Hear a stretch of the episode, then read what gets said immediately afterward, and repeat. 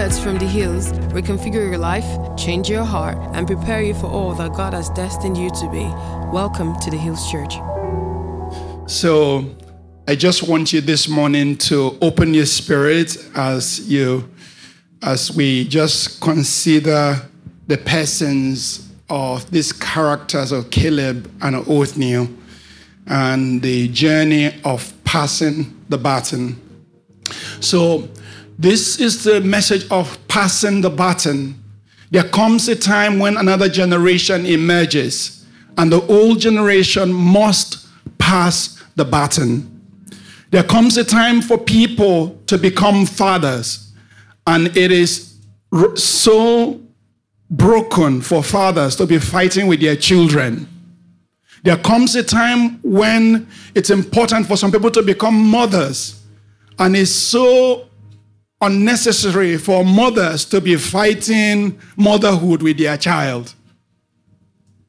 There comes a time when the baton needs to be passed, and the best organizations, the best people, the best ministries, the best families are the ones that know how to pass the baton.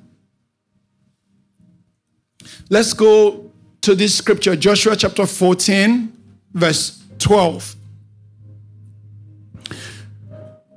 Now therefore, give me this mountain of which the Lord spoke in that day. For you heard in that day how the Anakim were there. Now the cities were great and fortified. It may be that the Lord will be with me, and I shall be able to drive them out, as the Lord said. This was Caleb speaking to Joshua and to speaking to the family of Israel, crying out and saying, give me this mountain. My strength is still young, as I was 40 years ago when I brought the report. So between the report of Caleb and the time when he was asking for this mountain was how many years? 40 years. So Caleb was still ready at 80 to possess the mountain. Let's back up a little bit to Joshua. Joshua led the Jews to success at the Battle of Jericho. And with many battles, Joshua and the Jews invaded Canaan, pushed out the Hivites, the Hittites, Amorites, Canaanites, Perizzites, Hivites, and Jebusites. 31 kings and 6 nations were demolished by Joshua while he was alive. Joshua lived up to 110 years old. Before he died, Joshua gathered the whole of Israel and made a holy pact at Shechem and said to them, God will be your God. But when Joshua died, he never left a successor. So it was only a matter of time. There was still so much land to be conquered when Joshua died. So it was only a matter of time for the children of Israel to just mix with the multitude. And as they mixed with the multitude, they imbibed their cultures, they embraced their beliefs, and they became paganistic all of a sudden. The man of God, upon whom the promise rested to divide the land for the children of Israel, in the end was not able to complete his assignment, because success without a successor is failure.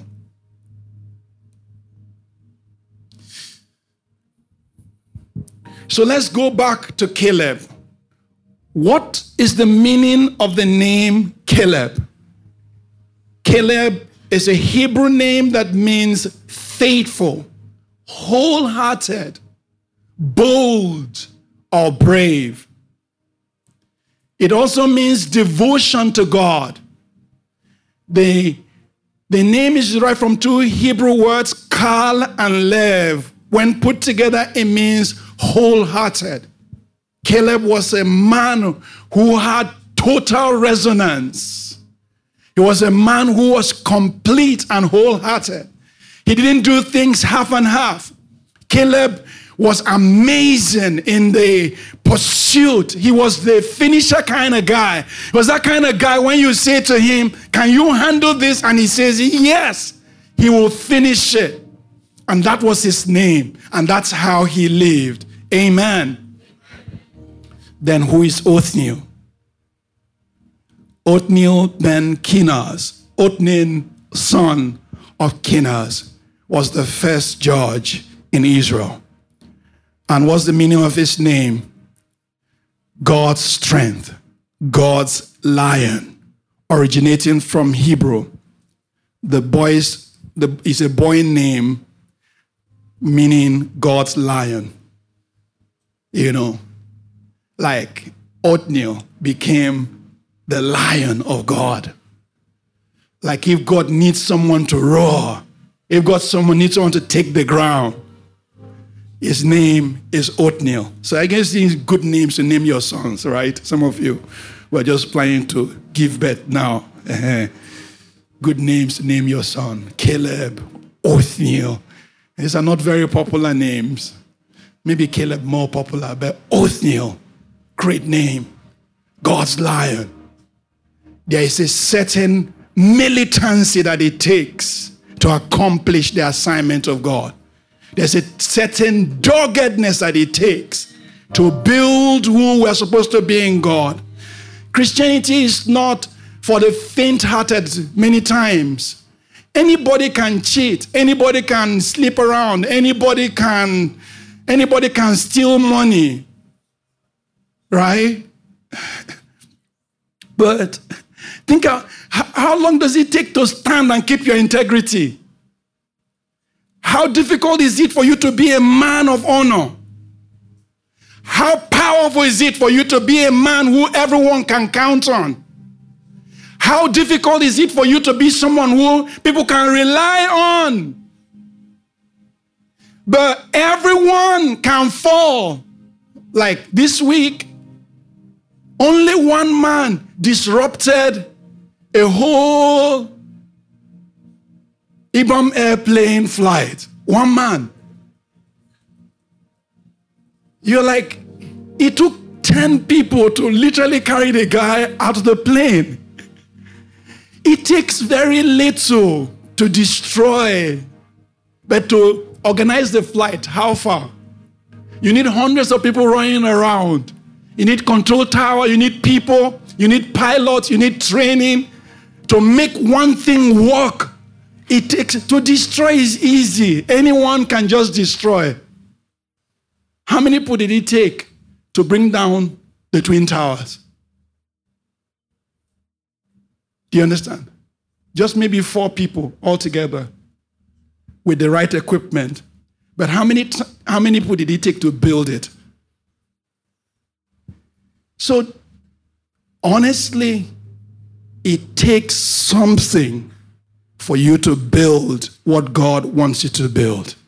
Many times we're in the floweriness of Christianity and when they always embrace of fancy spiritual experience, but we don't believe in the daily.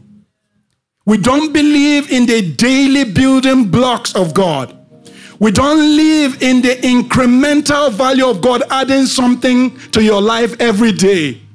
We don't live in the urgency of the fact that every moment you step into the house of God, God is about to add something to you so that you can become built up. So the compounding of God's grace in your life can lead you to become someone solid in character, built up to be all that God wants you to be. But really, indeed, what we rejoice in is flowery spiritual experiences and flighty momentary excitement, but we don't realize that what God really wants to do is to build brick upon brick, character upon character, structure upon structure, that the man of God will be strong, relentless, untiring, indefatigable, unconquerable, indestructible. Why? Because you were well built by the grace and the glory of God. Amen. Say amen. I wanted us to study this scripture, but it's going to take us so long, so I'm not going to go into this scripture. I'm just going to try and tell you each of the stories. But if you take a snapshot of this, you can go home and do the study. Okay. So in Joshua chapter 14, that's the scripture we read about Caleb now coming and taking Hebron. He took the city of Hebron and he said, give me this mountain. And he stepped up and began to fight to take over Hebron. And he took over Hebron, and the whole area of Hebron belonged to him. And then we read in Judges chapter 3. Okay, maybe we'll have to read just Judges 3. Let's read this. Judges 3, verse 7 to 11. Can somebody help us read that?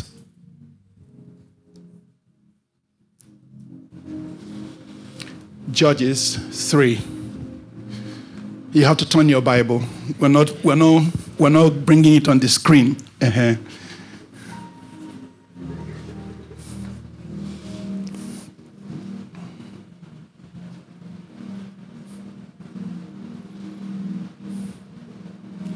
Has anyone found it? Can we get a mic?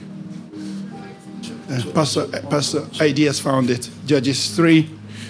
The Israelites did evil in the Lord's sight. They forgot about the Lord their God, and they served the images of Baal and the Asherah poles.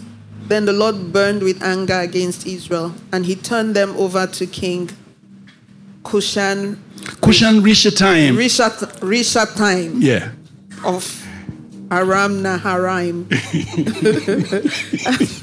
And the Israelites served Cushan-Rishathaim for 8 years.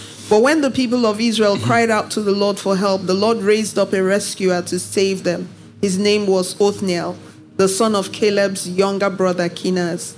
The Spirit of the Lord came upon him, and he became Israel's judge. He went to war against King Cushan-Rishathaim of Aram, and the Lord gave Othniel victory over him. So there was peace in the land for 40 years. Then Othniel, son of Kenaz, died. Othniel became... It just fell on him. He had a lion heart. He wasn't planning to be a deliverer.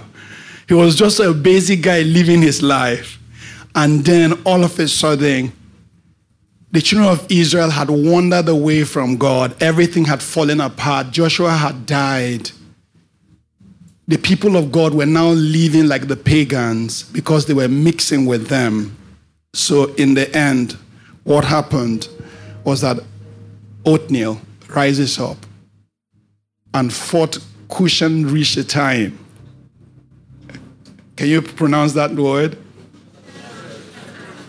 Yeah, you have to pronounce Bible words. Some of you are so sad. I don't know why. Please rejoice in the Lord this morning. Say Cushan-Rishathaim. And Othniel goes to fight Cushan-Rishathaim and broke the back of that king and brought peace to the land. How many years? 40 years. He bought the land. 40 years. God's lion bought the land 40 years. When we read further, we begin to see all the land that Joshua had not yet taken.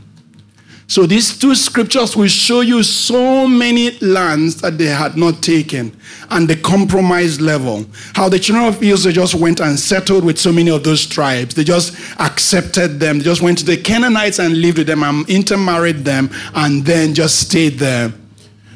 But I want to read one more. Judges chapter 1 verse 12 to 15.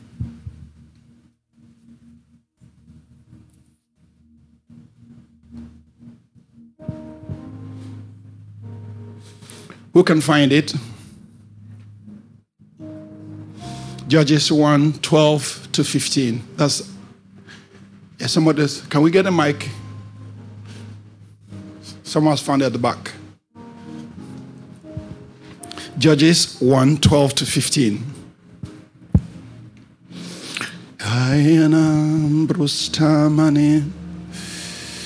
Then Caleb said, whoever attacks Kirjath Sepher and takes it to... Pronounce that word again. Kirjath Sepher. Can we pronounce that?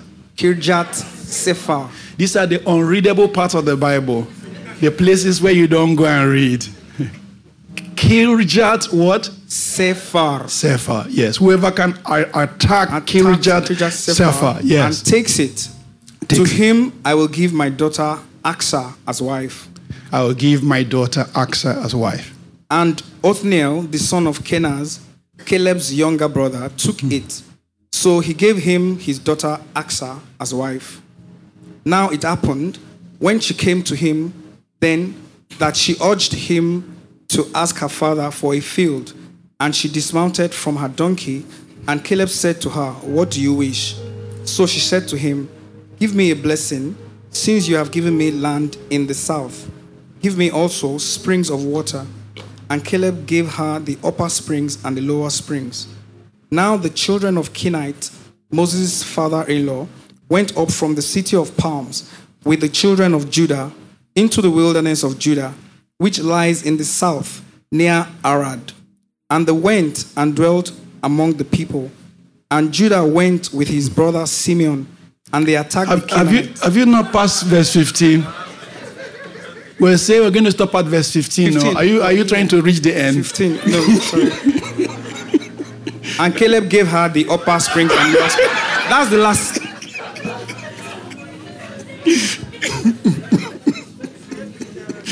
Thank you. Thank you. I love it.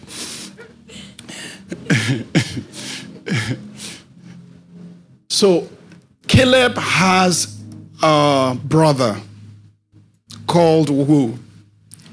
Kenaz, his junior brother. And his junior brother's son is actually Othniel. So Caleb is actually Othniel's uncle. And Achsah, who he married, is his cousin. I didn't even realize that. I was just thinking about it. Like, these people actually married quite close back in those days. Like, I just fancy one of my cousins and decided that this cousin is too far. She's not leaving the family. Keep it within. But in this particular case, Caleb has said, even in old age, Caleb was fighting with everything he had. He was fighting with his children to establish them into the future generation. That whoever his daughter will marry will be that kind of person who can fight. He was looking for someone who can establish legacy. He wasn't just releasing his daughter to just anyone. He was releasing his daughter to a man with a fighting spirit. A man who can preserve the realm. A man who can protect what they have worked together to build. The land which they have acquired as their inheritance. Someone who is able to extend the territories that God had given to them. Now, this actually is a lesson for us when we're looking for marriage partners as well. That the person you're supposed to look for should be someone who is able to take territories. So write it down. I will marry the person who can take territories. I didn't hear you scream loud, amen. Say, I will marry someone who has the capacity to take territories. Don't just marry anyone for any reason. Marry people who can take territory. Who can stand and say, no, this land is going to be ours. This place that the Lord has given to us, we're going to protect it. We're going to hold it back. Hallelujah. So many lessons in Othniel and Caleb. Now, one of the things the old generation is always looking for, the older people, if you talk about our fathers, our mothers, one of the things they always look for is someone recognizing their effort.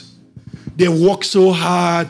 They gave birth to us. They paid school fees. They want you to just agree that they added something to your life. Many times we don't want to agree because we're young and our blood is hot. They want us also to renew their life and extend their lives. They want us to be with them, you know. And then sometimes they are trying to stop us from making the mistakes that they made.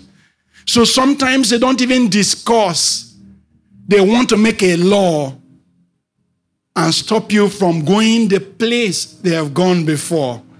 And you're like, dude, like you didn't do right. So what right do you have to tell me what to do? You didn't do right in this area. Many of us see the mistakes of our parents and the old people, and because of that, we blacklist them. Jacob said to Pharaoh, the days of the years of my pilgrimage are 130 years. Few and evil have been the days and the years of my life. They have not attained to the days of the years of the life of my fathers and the days of their pilgrimage. Old age has that sense of regret where older people are always trying to do in the young what they couldn't do in their time. And that's what we must always remember when we deal with the old. So why are we here? What are we on earth to do? What are we alive to accomplish? What is the agenda that we're here to build? What is the most important thing that we're supposed to live for? And the Holy Spirit began to speak to me about this, and I had to come up with this template of the areas where we have to pay attention to.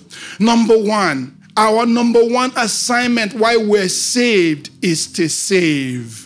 When you are saved to save the lost. The Bible says the Son of Man came to seek and to save that which was lost. We're here for global revival. We're here to get the nations crying out to God. So salvation of souls, the first thing we're here for. I want you to say, I am here to save souls. Say it again, I am here to save souls.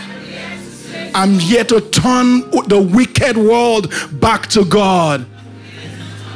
And number two thing, we're here to replenish the earth. Replenish means to make the dry earth to come back alive. You know, sometimes we don't realize that the earth itself is suffering. But from Romans chapter 8, we see that even creation is groaning, waiting for the manifestation of the sons of God. It means that the earth is not living its best life right now. Nature itself is rumbling. Nature itself is crying out. The earth itself is moving on its tectonic plates in discomfort because the children of God are yet to come back into their place. Our job is to bring back what Adam lost in the garden, the ability to command the earth, the ability to restore creation, the ability to make the animals walk in order, the ability of Noah to gather all the animals and arrange them by their species in twos into the ark. The authority to command creation was supposed to be something we're supposed to get. After we give our lives to Christ and after we turn souls to God, there's another realm, there's another place, which is the power to make creation move. Nature itself will begin to respond to you in the name of Jesus Christ. We're here to heal the broken and the lost. We're here for healing. We're here for the miraculous. We're here for righteousness. And the effect of our work will be restoration. And God will raise himself a house of prayer everywhere we are. And the sound of worship will never cease from our lives in the name of Jesus Christ. I want you to declare it. I'm a man of healing. I'm a man of the miraculous. I'm a daughter of righteousness. I bring restoration wherever I come. My family is the house of prayer. There is the sound of worship wherever I go, here is my manifesto. Every time I live life to bring prayer. Yes, my house shall be a house of prayer. Yes, my family shall have the sound of worship. Yes, there will be the sound of restoration all around my borders. In the name of Jesus Christ. Amen. That's why we're here. And finally, we're here to build righteous systems. The earth is the Lord's and the fullness thereof, the world and they that dwell therein. The world refers to the world system. We're here to open prison doors. That's why we do the Justice Project. We're here to open prison doors. And this week, by the way, we released 2 more people from the Justice Project from prison this week. So we keep on advancing, even sometimes without any noise. We're building quietly. We have the assignment of development. We have the assignment of building a fairer society. We have the assignment of increasing education, health. We want to organize society. Why? Because man is valuable. God created man. Man has value. So we want to build a fairer society. But don't forget that this is our first assignment is not to build righteous systems. What's our first assignment? I don't want you to mix up your priority. Our first assignment is to save the lost. That man created in the image and the likeness of God is lost, cut off from the mercy of God, cut off from the covenant of God, cut off from everything that righteousness looks like. And the devil just wants to mess up that man continually. So we are here to save man. Say, I am a salvation bringer. Say, I will declare the good news of restoration wherever I go. May it be, like I said, that when we carry that light, we go and men encounter the light through us in the name of Jesus Christ. That wherever we come and get filled. That when we go out, we transform wherever we go. That's our job, to save the lost. To save the lost. That's why you live. Everything we're saying about Caleb and Othniel is about that. For Caleb and Othniel, their own winning game was to get land, the land of promise. For us, what's your land of promise? Your land of promise is what? It says souls. It says souls. May none of you arrive heaven empty. May none of you arrive heaven without touching someone. May none of you arrive in heaven without leading someone home. May you never be in a place where there's no one who will not call your name and say, because of you, I made heaven. May you be someone whose heart burns for souls. And maybe some of the brokenness in your life is because you're not alive to that responsibility. May none of us be people who have become so tepid, so content with our spiritual life that we're no more burdened with souls. Our number one manifesto is to seek and to save the lost. We will seek out every broken man. We will search out every lost woman. We will stop the gates of hell and we will say in the name of the Lord, turn back, you cannot go to hell. We stop you at the gates of hell. We release the life of God. We release the fullness of God's life in you. You will rise up in righteousness. The glory of God will be in you. His hand will be a rear guard for you. And in the strength of God, you will be a soul saver in the name of Jesus Christ. Amen.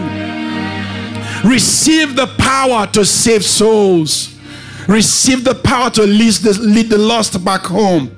Some of you think evangelism is a lost cause. Honestly, God is waiting for you to preach. Say to someone, preach. Say to someone else, preach. Say to someone else, share. You are inside Uber, share. Preach to someone now. Say, my brother. Number one assignment for you is to preach. Don't be scared of the people you are sitting next to. I see some of you are scared. Point at them. Point. I can see you guys here. Now you're just holding body. Point at them and say, your number one assignment is to preach. You preach, preach, preach. Share. Share. Don't be shy. You gave someone a lift. The person is inside your car. You are still ashamed of sharing with them. Share. You are. Do you know, sometimes the Holy Spirit stops me and says, enter a bus and preach. I enter a bus and go and preach. Do you understand? Preach. Preach to the poor. Preach to the rich. There's a certain brother here, he walks around his neighborhood every Saturday and gathers all the security guards, all these young men, and preaches to them. I just love it. When he told me that ministry, I was so excited. There's a gospel waiting, not only at the lower level, but also at the upper echelons of society. People have learned how to block themselves from the gospel. But God will give you the ability to be a witness in the name of Jesus Christ. Our number one assignment in our manifesto is to preach. So let's go back to the message. You wonder, what does this have to do with Caleb? And so Caleb is not a person anymore. Caleb is a spiritual icon that you can click on and uncover the whole idea of legacy, something being passed down. And Caleb and Othniel are reminders of many examples in the Bible. And I want us to look through two or three of these examples. Number one, David and Solomon. So let's read this together. Now, the days of David drew near. Read now, is on this. I go the way of all the earth. Be strong, therefore, and prove yourself a man, and keep the charge of the Lord your God, to walk in his ways, to keep his statutes, his commandments, his judgments, his testimonies, as is written in the law of Moses, that you may prosper in all that you do and wherever you turn. So to David, when he was about to die, he was also passing on the baton to his son Solomon. And what was he saying? I'm going the way of all flesh. Be strong. What does it take to take over? What does it take to be a territory taker? Strength. Say, be strong. Be strong. And then number two, he says what? Prove yourself a man. That's it. I can't break that down. It's just like when manhood is required, be a man.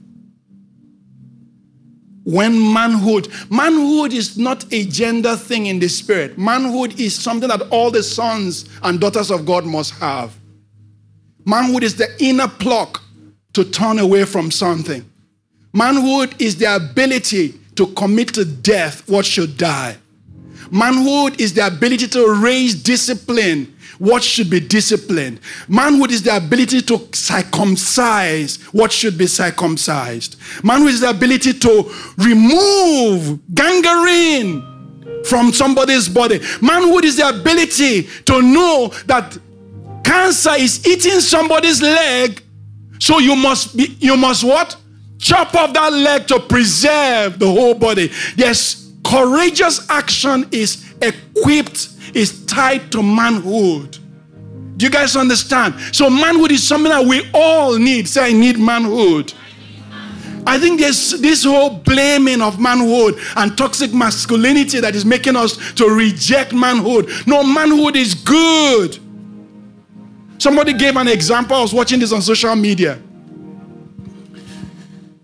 You see how we've been blaming men for this and that and that and that, right?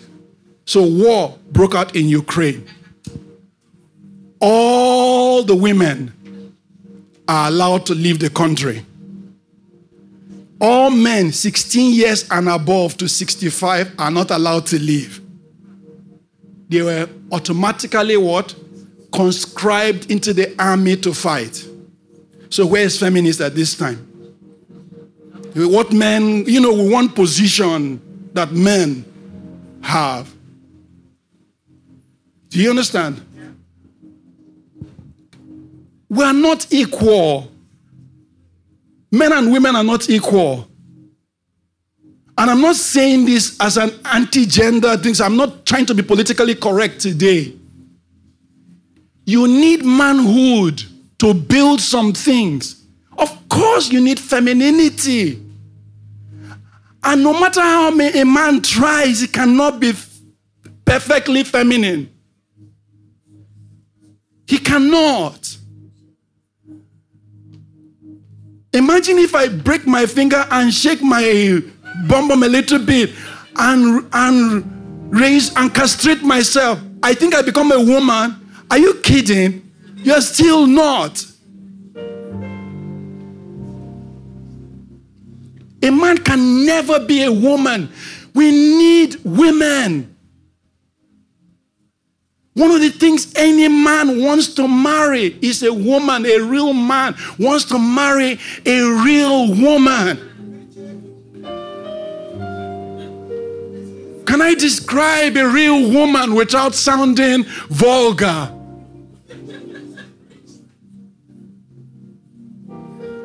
Why are we losing the essence of femininity, which a man can never ascribe to have? We are different. We are different in design. And there's a place for manhood where you rise up and defend and build bulwark to protect and stand up and fight for your children, fight for your family, fight for your wife, fight to protect the entity that God has given you. Manhood is required in this hour. This is the hour for men to rise up and be men. May God give the guys in this church strength to rise up in manhood in the name of Jesus Christ. May you realize that there's a calling upon your life as a man to build, to raise the wall of protection. May you know that God has specially given you strength to design something extraordinary in the name of Jesus Christ. Prove yourself a man. This took me out. I just went on it. So let's go back to the message. Next, Moses and Joshua. Let's read this together. 1, 2, go, church. On top of your voice. After the death of Moses. Stop. That's what I want you to do. Let's receive. Do you know if you don't open your mouth and read the word of God, you're not receiving it. Okay, receive this word. Receive it, guys. Receive it. Why are you holding back? Why are you pushing back? Why are you forming? Guys, okay, let's read this. 1, 2, go. After the death of Moses, the servant of the Lord, it came to pass that the Lord spoke to Joshua, the son of Nun, Moses' assistant, saying, Moses, my servant, is dead. Now therefore arise, go over this Jordan, you and all these people, to the land which I'm giving to them, the children of Israel. Every place that the sole of your feet will tread upon, I have given you, as I said to Moses. We like the place where he says everywhere the sole of our feet has trodden, he will give to us. We like that. But we don't like the place where he says Moses has died. Moses has to die. Moses has to what? Die. For Joshua to emerge. And don't forget, Joshua also died. Do you guys understand? There has to be transition. There has to be a passing of baton. It cannot stay the same forever.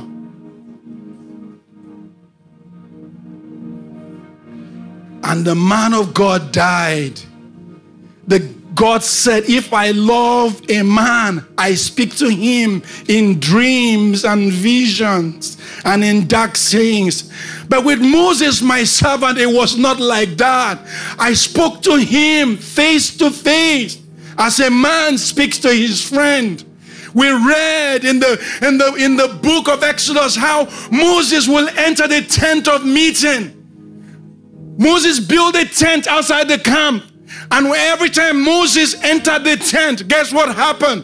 The glory cloud came down and God began to commune with Moses, and all Israel stood by their door, bowing down and worship.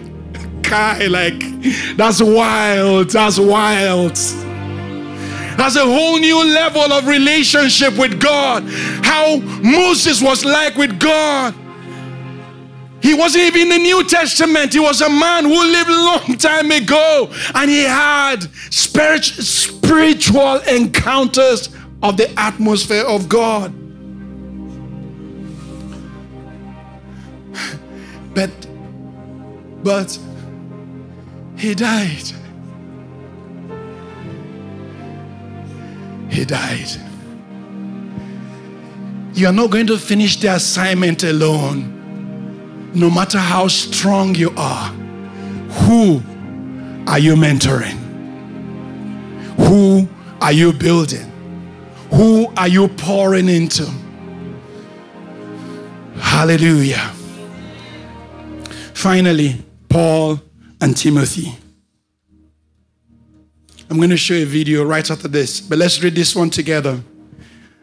Let no one despise your youth, but be an example to the believers in word, in conduct, in love, in spirit, in faith, in purity.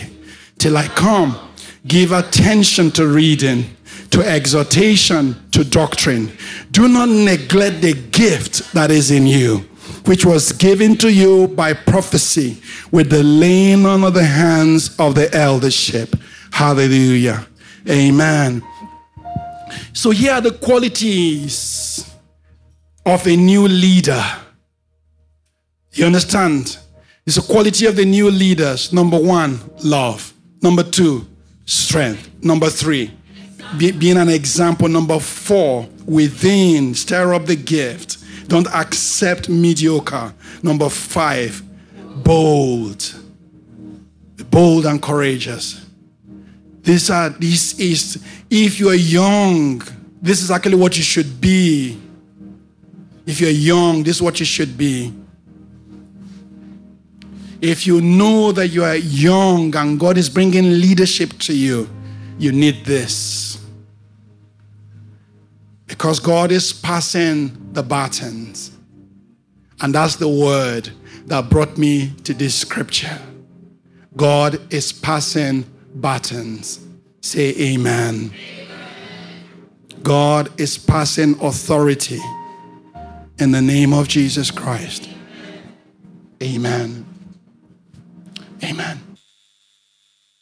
And Paul was beheaded as he handed over the mandate to Timothy.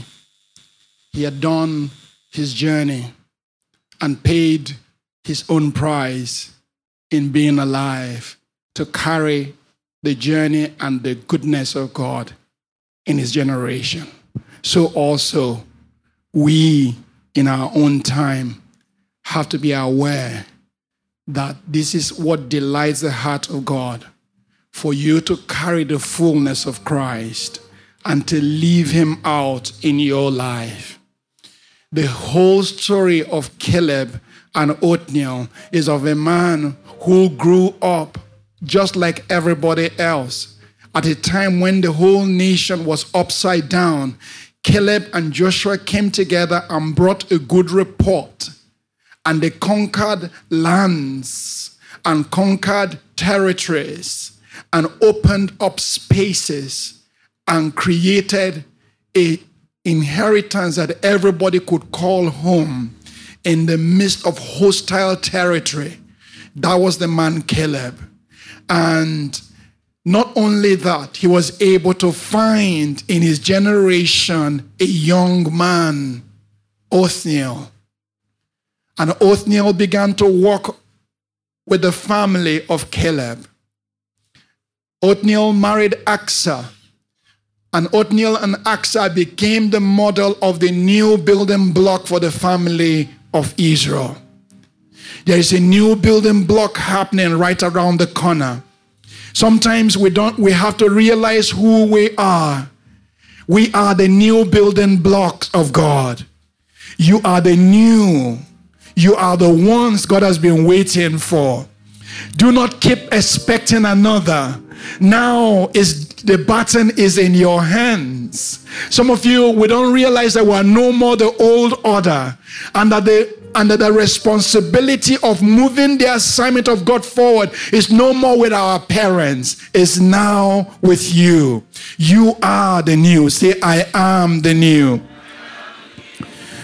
Caleb was already old and worn in years, but he found in his son-in-law the newness that he wants to bring about.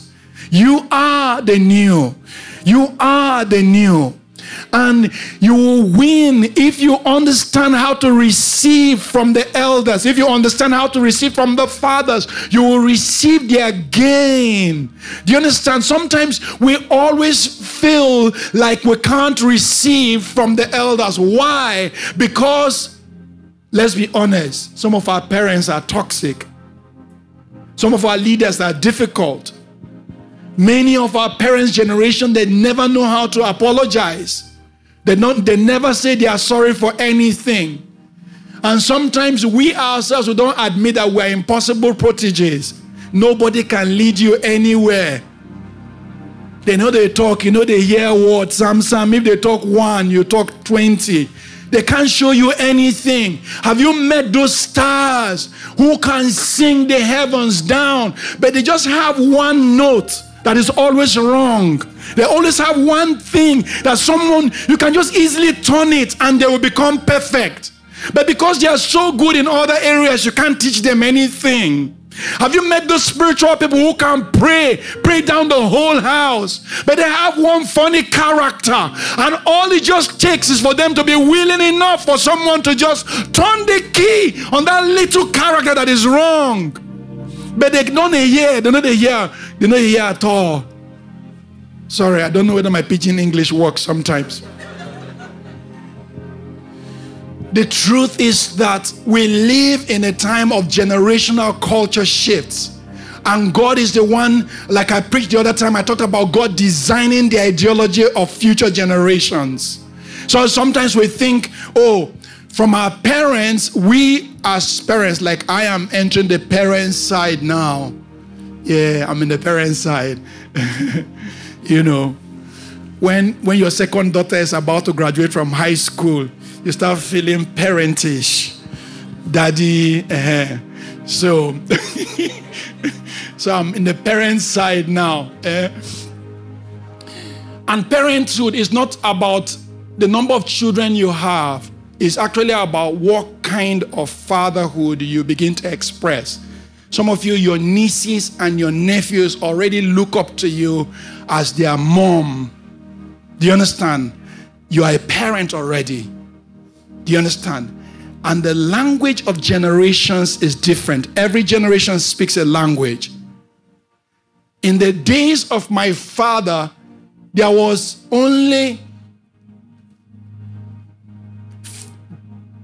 I don't know how many telephones there were in the whole of Nigeria, 50,000 phone lines in the whole of Nigeria, promoted by NITEL. And there's that round turntable you used to turn. Yeah, I didn't have the picture. I don't have the pictures. In the days of my father, it was very, very different. So when my dad died, none of us knew how old he was because his parents were not educated.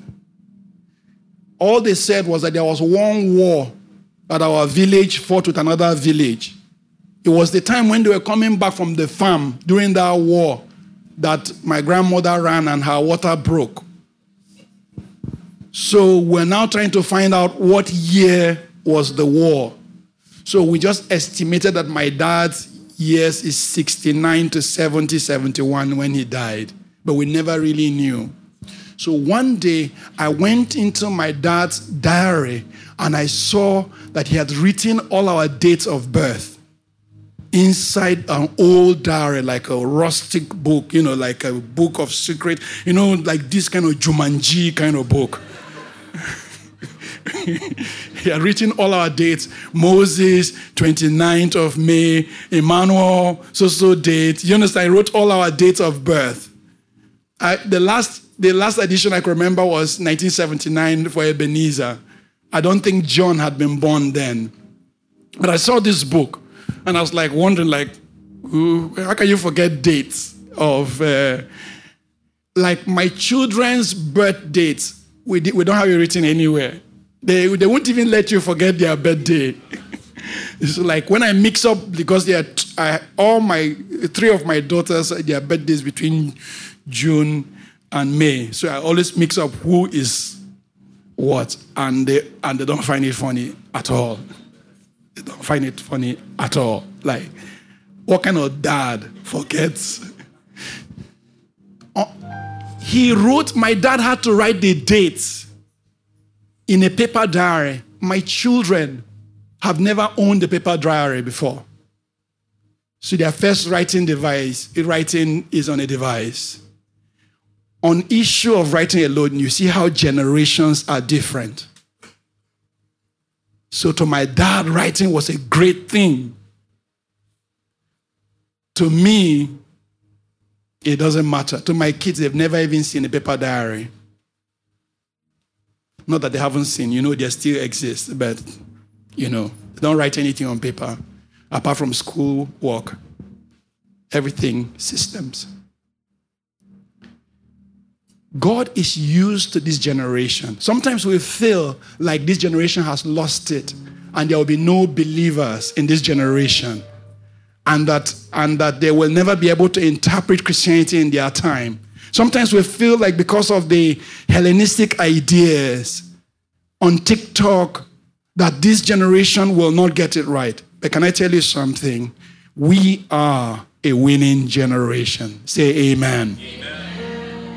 Say, I am a winning generation. And when the die is cast, when finally we lay down our lives, it will be because we fought and we won in the name of Jesus Christ. What do we get from our parents? Sometimes your parents may not be perfect, but they have something you need. Our mothers may not be perfect, but they have something you need. Our fathers may not be 100% accurate in everything, but they have something you need. So you need wisdom to be able to take the good and throw away the bad. So here is the thing. So from your mothers, take that nobility. Take that femininity. From the fathers, take the wise counsel and the discipline. From your leaders, look for the leaders that show self-government. Look for the leaders that show sacrifice, that show how they serve. From pioneers, look for their innovation. Look at their ability to create new things and copy them. Focus on how some people have stay power and they bet some things. Do you understand? For kings and queens, look for the kings that can maintain their estate, that show cohesion, that are able to bring about history in such a way that it makes sense. In the last 5 years, the Holy Spirit started to speak to me and say to me, it's time for generational transfer. And the Holy Spirit has been sending me people who are supposed to step into leadership over their family's estate, over the thrones of their parents, over the lands of their moms, over the wealth of their family. And I begin to see the stewarding. What the devil wants to do is to break the generations apart so that everything your parents have worked for will be what? Wasted. And there may be some people who are going to watch this online or who are listening right now who should know that your father's estate is not going to be wasted because you are alive. Ah, the amen is too weak. This is the time for transfer. Your parents, it's not about dying or going to collect their inheritance from them. This is the time for transfer. This is the time for you to prepare, to receive. This message may not be for everyone, but if you look here, not only money and land, the elders have something that you need. Your parents may be not born again, but they have something you need. I saw my dad sitting with his father. My dad is a pastor. His father used to do juju from time to time. So my dad came into my grandfather's house one day and saw some small juju things, and he said to him, like, "What are you doing?" He said, Michael, I'm not a juju worshiper. I do this thing so that my yams can be bigger than other people's yams."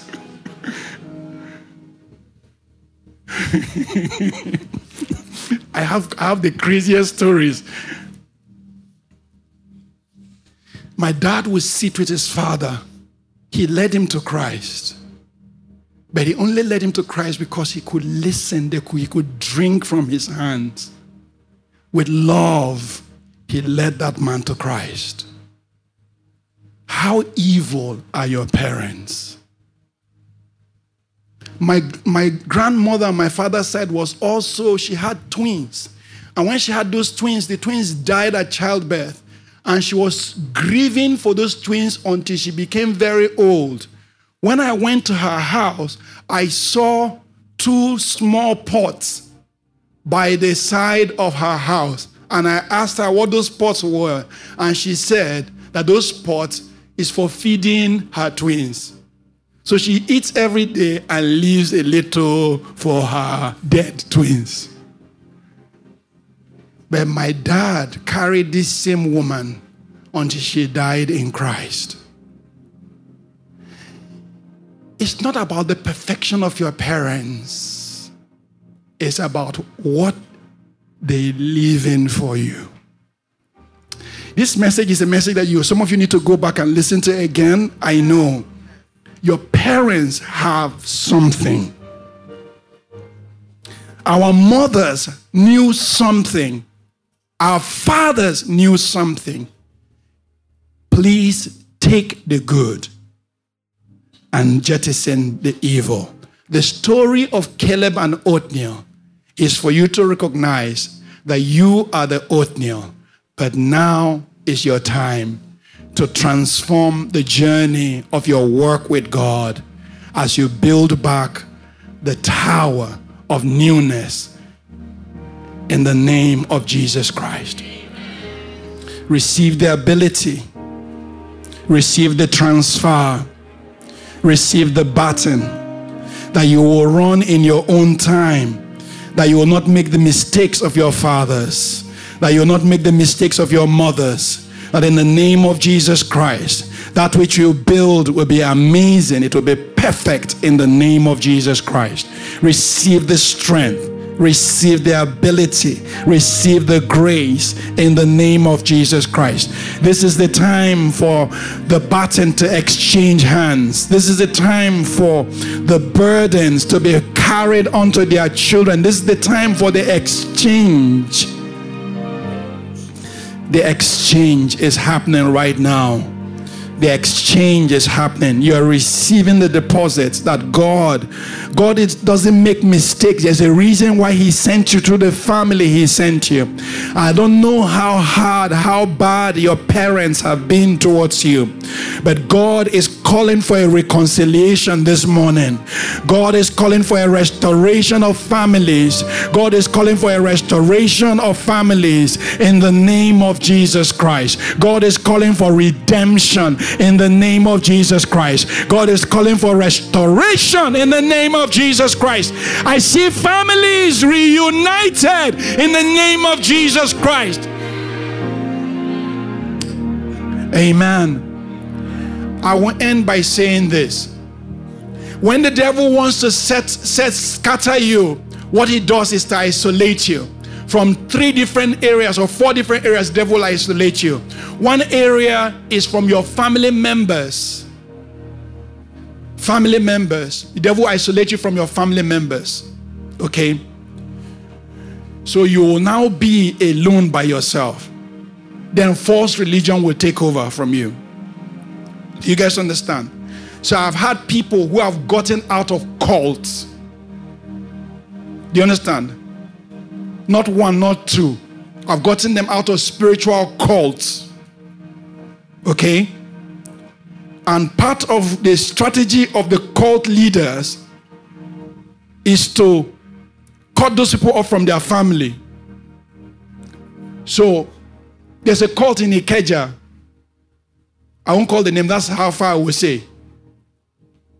When I got that lady out of that cult, the one thing the Holy Spirit told me is, make sure she goes home to her family, because she was literally 19, 20 when the cult took her and married her off to one of the guys in the cult. So she was in the cult and they got married in the cult and just went off. And they started having babies and all of that. That man was so spiritual that whenever they were making love in their house, the man was extracting value, was doing witchcraft, even with their sex in their marital bed. That man was poisoning their journey in life in every step. And so long as she was there, she was attempting suicide over and over and over again. And the man told them that they were the chosen ones in God and that the whole world would hate them, even their whole families. Told them to block their own birth parents. Your parents who sent you to school all the way to master's level, you should block them. And this new man is now your father. The pastor is not a daddy. Do you guys understand? A pastor is not a daddy. I'm not saying you're not a father in the Lord, but that daddy thing made everybody was having sex with all the members of the church. Cult. And they were saying, oh, we have Holy Ghost experience and Holy Ghost encounters with God. Once she could go home, that curse was broken. Go home. Some of you here, this is a very heavy message. It looks scattered, but I know what the Holy Spirit is doing. Go home. Some of you have a broken relationship with your parents. Go home. I cause your eyes to be open in the spirit. Go home. No one can love you like your flesh and blood. Go home. Go home. Go home. Caleb found in Othniel a man he could pass inheritance to. Once the devil wants you to make spiritual mistakes, you will hop from place to place like a wanderer, like Esau, who was called the vagabond, where the spirit of the vagabond walked in him, and it was all around spiritual experiences. One man of God after another man of God. You're calling them daddy and this, and they steal from you what God wants to build in your life. Go home. Go home. Go home. Makutei makadostama imanoshtaya kabalita. Go home and let there be a restoration. Let your eyes open to the beauty of God, to the love of the church, to the love of family, to the good in the eyes of broken men, to the normalcy of brothers and sisters. Go home so that the hurt you feel from your brothers and your sisters who offended you can be wiped out. Go home so that your hands can be clean and you can offer to God a real offering. May you be an Othniel, God's lion in your time. May you be an Othniel, God's lion in your time. May you be an Othniel, God's lion in your time. May it be your turn to raise up the standard of God and to raise broken men in the name of Jesus Christ. Amen. Thanks for listening to this message from the Hills Church. Our mission is to love people, connect with family, and touch the world. Learn more on our website at www.ecclesiahills.org or email us at hello@ecclesiahills.org.